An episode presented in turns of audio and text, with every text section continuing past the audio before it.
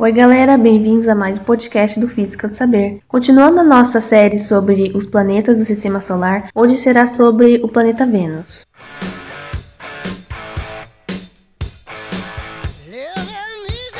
Vênus é o planeta gêmeo da Terra quanto à sua massa e raio. As semelhanças param por aí, ao menos para a superfície e atmosfera. O planeta tem uma atmosfera quase totalmente composta de dióxido de carbono e resulta 100 vezes mais massiva que a atmosfera da Terra. Está coberto de uma camada de nuvens, composta de ácido sulfúrico, onde enxofre é fornecido pela intensa atividade vulcânica. Vênus resulta um exemplo marcante do efeito estufa. O dióxido de carbono da atmosfera retém o calor que deveria servir de balanço à energia recebida do Sol, mas que resulta no acúmulo de energia em temperaturas de 700 Kelvin ou 426 graus Celsius na superfície do planeta. Em suma, Vênus é muito parecido à imagem que temos de um inferno quente e cheio de enxofre.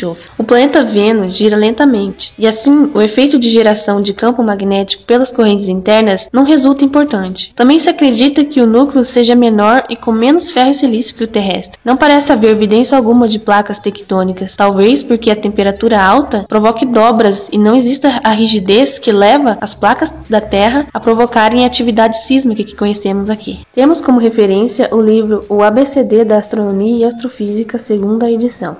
Se vocês gostaram do tema de hoje, nos siga nas redes sociais, no Instagram e agora também no Facebook, Física do Saber. Qualquer dúvida ou sugestão é só nos mandar uma mensagem. Então até o próximo podcast.